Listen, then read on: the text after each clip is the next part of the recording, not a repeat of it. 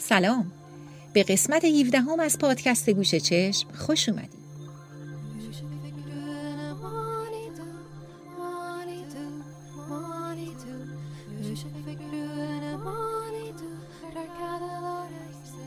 بعد از 16 قسمت که به رابطه موسیقی با سطوح مختلفی از فرهنگ بشری پرداختیم حالا می‌خوایم یه قدم جلوتر بذاریم و ببینیم موسیقی چطوری می‌تونه به شکل موثرتری فرهنگ سازی کنه. در واقع این میراث ارزشمندی که بشر طی صدها و هزاران سال به وجود آورده چطوری می‌تونه به نحو اثر بخشی منتقل بشه و یا ازش به عنوان ابزاری برای رشد و تعالی استفاده بشه؟ من سلماز نراقی در ادامه بحث از موسیقی و فرهنگ این بار سراغ یک موضوع خیلی مهم رفتم که ممکنه اگه بچه ندارین یا با بچه ها سر کار زیادی ندارین فکر کنین خب این یکی خیلی به دردم نمی‌خوره. ولی اگه از من میشنوین به خودتون یه فرصت کوچولو بدین تا شما رو با شگفتی های جالبی درباره ادراک موسیقایی انسان آشنا کنم.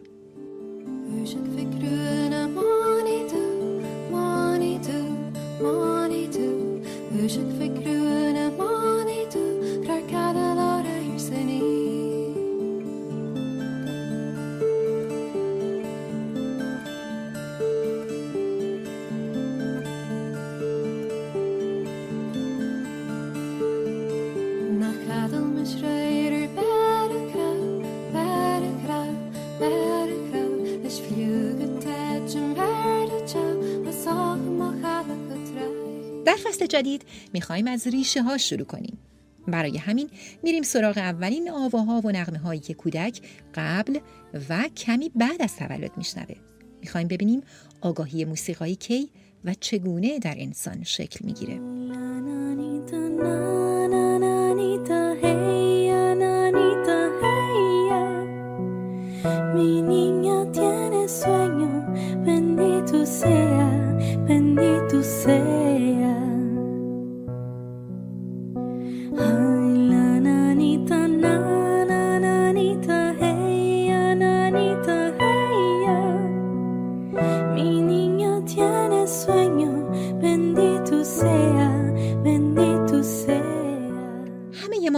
کودکی رو پشت سر گذاشتیم و کم یا زیاد از موسیقی ها، فیلم ها، کارتون ها و کتابای مخصوص بچه ها استفاده کردیم. اما تعداد کمی از ما شانس اینو داشتیم که از همون بچگی موزیکایی رو بشنویم که تاثیرات پایدار روی ذهن و مغز ما بذارن و گوش و هوش موسیقاییمون رو تقویت کنن. خیلی از ماها رو اصلا اونقدر جدی نمی گرفتن که برامون دنبال موسیقی مخصوصی بگردن و فقط از کارتونه ها و فیلم های برنامه کودک کم موزیک کودکانه میشنیدیم با این حال اگه از افراد سنین مختلف بخواین آهنگی رو بخونن ترانه های کودکانه تنها آهنگایی هستن که اغلب از اول تا آخرش رو حفظن. چرا اینطوریه؟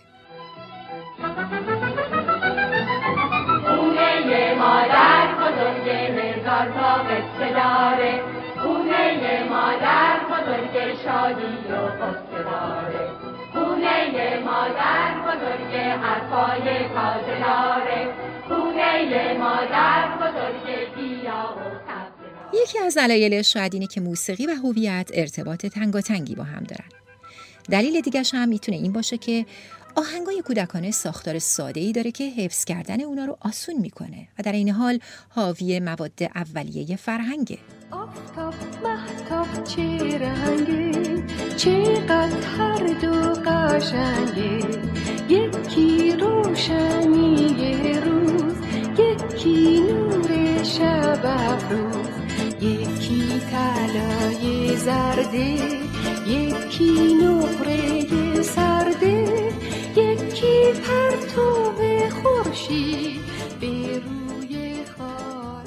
پس موسیقی ها و اشعار کودکانه بیشتر از اونی که به نظر می‌رسه مهمن با مروری که روی انواع این موسیقی ها می کنیم می‌فهمیم که میشه ریشه خیلی از باورها، ارزشها، نگرانی ها و استراپای درونی رو در محتوایی که توی کودکی دریافت می کنیم پیدا کرد. خب حالا وقتشه بریم ببینیم ادراک صوتی و آگاهی موسیقایی کی در ذهن کودک شکل می‌گیره و از چه زمانی داریم بدون اینکه بفهمیم به ذهنیت موسیقایی اون شکل میدیم می‌خوام شما رو با خودم به سفری داخل رحم ببرم آماده این؟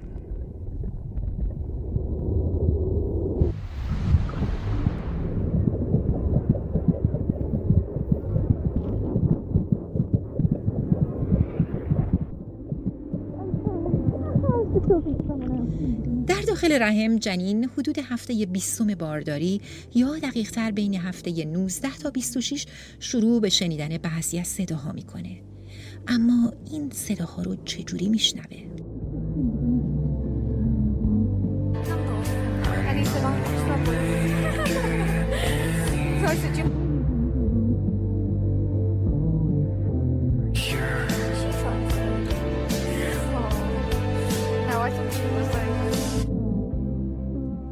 از اونجایی که جنین داخل مایه آمنیوتیک قرار گرفته صداها رو خفه میشنوه شبیه وقتی که زیر آبیم و داریم صداهای بیرون رو میشنویم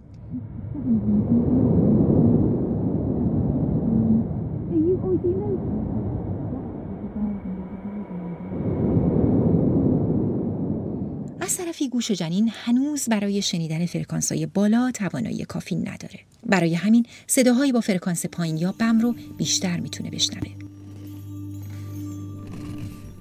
یه مطالعه جدید که توسط دانشگاه MIT انجام شده نشون میده که این ورودی حسی ضعیف برای رشد شنوایی کودک مفید و شاید حتی ضروریه.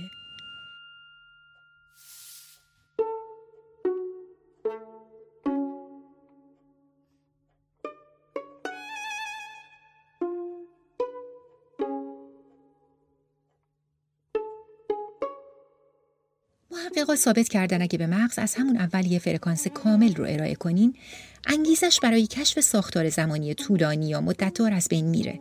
این اتفاقیه که برای کودکان نارس میفته. چون زودتر وارد محیط صوتی بیرون از رحم میشن توانایی درک امتداد صدا و یا دامنه های صوتی وسیعتر رو از دست میدن.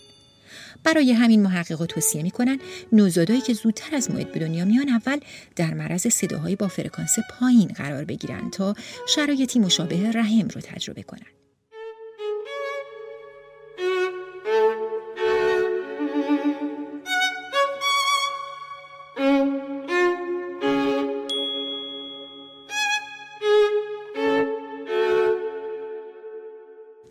بچه ها با حس موسیقایی متولد میشن و به شدت از صداهای اطراف خودشون آگاهن. نوزاد در داخل رحم صدای ضربان قلب مادر، صدای تند مایه آمنیوتیک و صدای حرف زدن مادرش و محیط اطراف رو میشنوه. همینطور صدای موسیقی رو. اما بیشتر امواج صوتی خفیف مثل سازهای باس یا بم و صداهای بلند.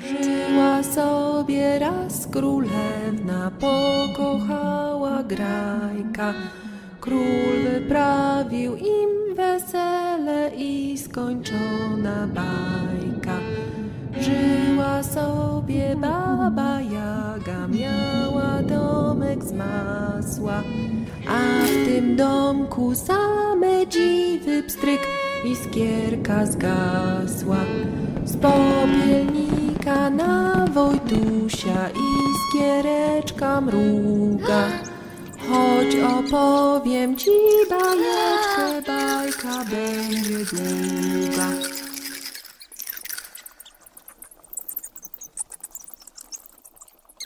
از اونجایی که حس بینایی در این مرحله هنوز کار نمی‌کنه حس شنوایی به تمام حواس جنین غلبه داره. زمانی که گوش داخلی جنین کامل میشه شنواییش رشد می‌کنه و اون با چرخش به سمت منبع صدا بهش واکنش نشون میده. جنین معمولا با شنیدن موسیقی خصوصا موسیقی کلاسیک آروم میشه. اون به صداهای بلند هم با لگت زدن واکنش نشون میده و از موسیقی های بلندی مثل راک خوشش نمیاد. اما یه سوال رایج اینه که آیا بچه ها اون چیزایی رو که توی رحم شنیدن به خاطر میارن؟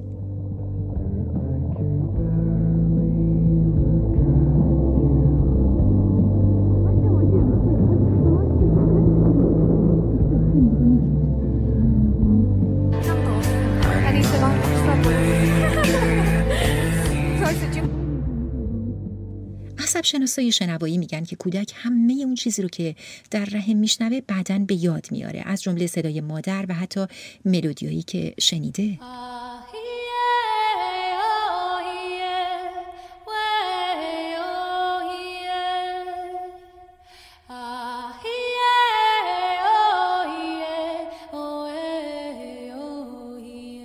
در خیلی از موارد نوزاد فقط با شنیدن ملودیایی که مادر موقع بارداری گوش می‌کرده آروم میشه و یا به خواب میره.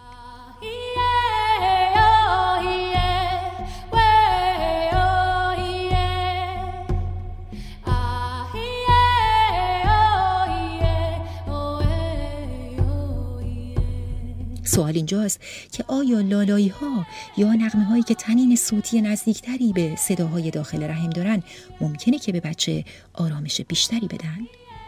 آیا آرامش بخش بودن لالای مادر به خاطر این نیست که بچه این صدا رو بیشتر از هر صدای دیگه ای می‌شناسه و به یاد میاره؟ آیا ممکنه جملات و موتیفایی که در متن و ملودی لالایی ها تکرار میشن و همراه شدنشون با تکونهای متوالی بچه توی بغل مادر یا روی پاش اونو یاد ریتم پیوسته ضربان قلب در دوران جنینی بیاندازه؟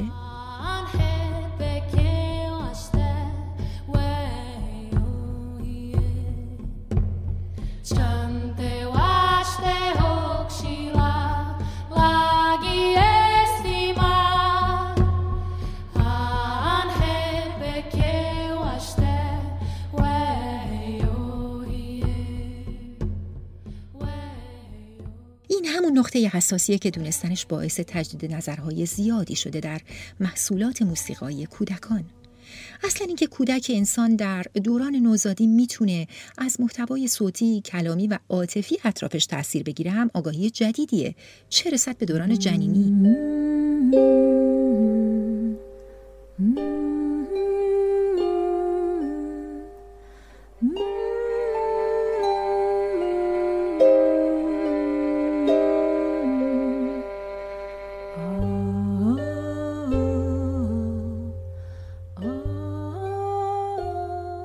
مبنای همین می‌تونیم خیلی از لالایی های مادرانه رو که از قدیم الایام به جاموندن نقد و تحلیل کنیم.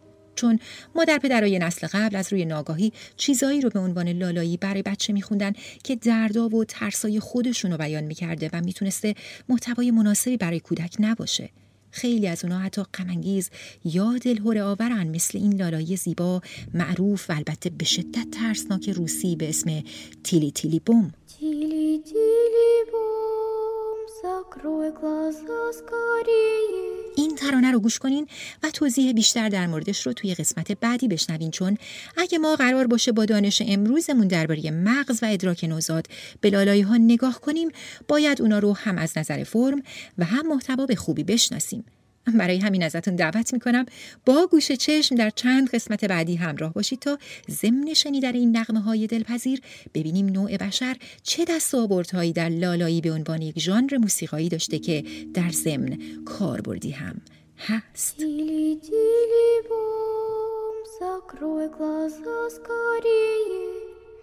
Кто-то ходит за